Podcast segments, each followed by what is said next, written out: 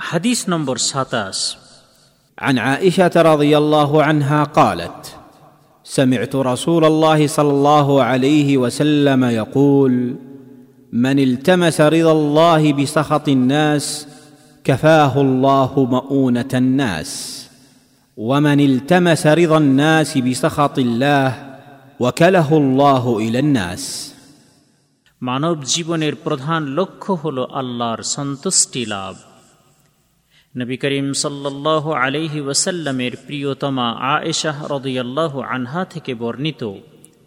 তিনি বলেছেন, আমি রসুল সাল্লাহ আলহি ওয়াসাল্লামকে বলতে শুনেছি, তিনি বলেন, যে ব্যক্তি আল্লাহর সন্তুষ্টি লাভকে মানুষের সন্তুষ্টি লাভের উপর প্রাধান্য দিবে, সে ব্যক্তিকে আল্লাহ মানব সমাজ হতে অমুখাপেক্ষী করে দেবেন। এবং যে ব্যক্তি মানুষের সন্তুষ্টি লাভকে আল্লাহর সন্তুষ্টি লাভের উপর প্রাধান্য দিবে, তাকে মানুষের অন্যায় অত্যাচারের উপর ন্যস্ত করে দিবেন।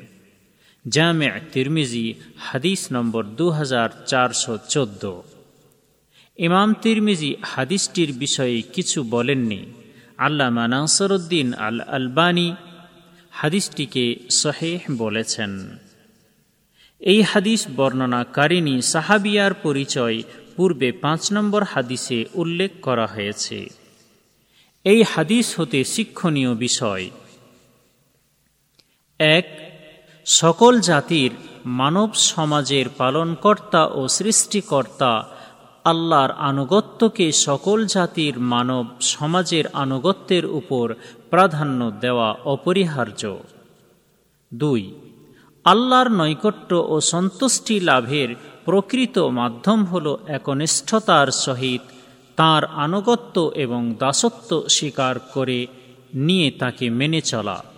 তিন, যে ব্যক্তি প্রকৃত ইসলাম ধর্মকে দুনিয়া ভোগের সামগ্রীর দ্বারা বিক্রি করে দেবে, মানুষকে ভয় করবে এবং আল্লাহকে ভয় না করে তাকে অমান্য করবে নিশ্চয় আল্লাহ তার সম্মান নষ্ট করে তাকে অপমানিত করবেন এবং তার সমস্ত বিষয়কে অমঙ্গলদায়ক করে দেবেন।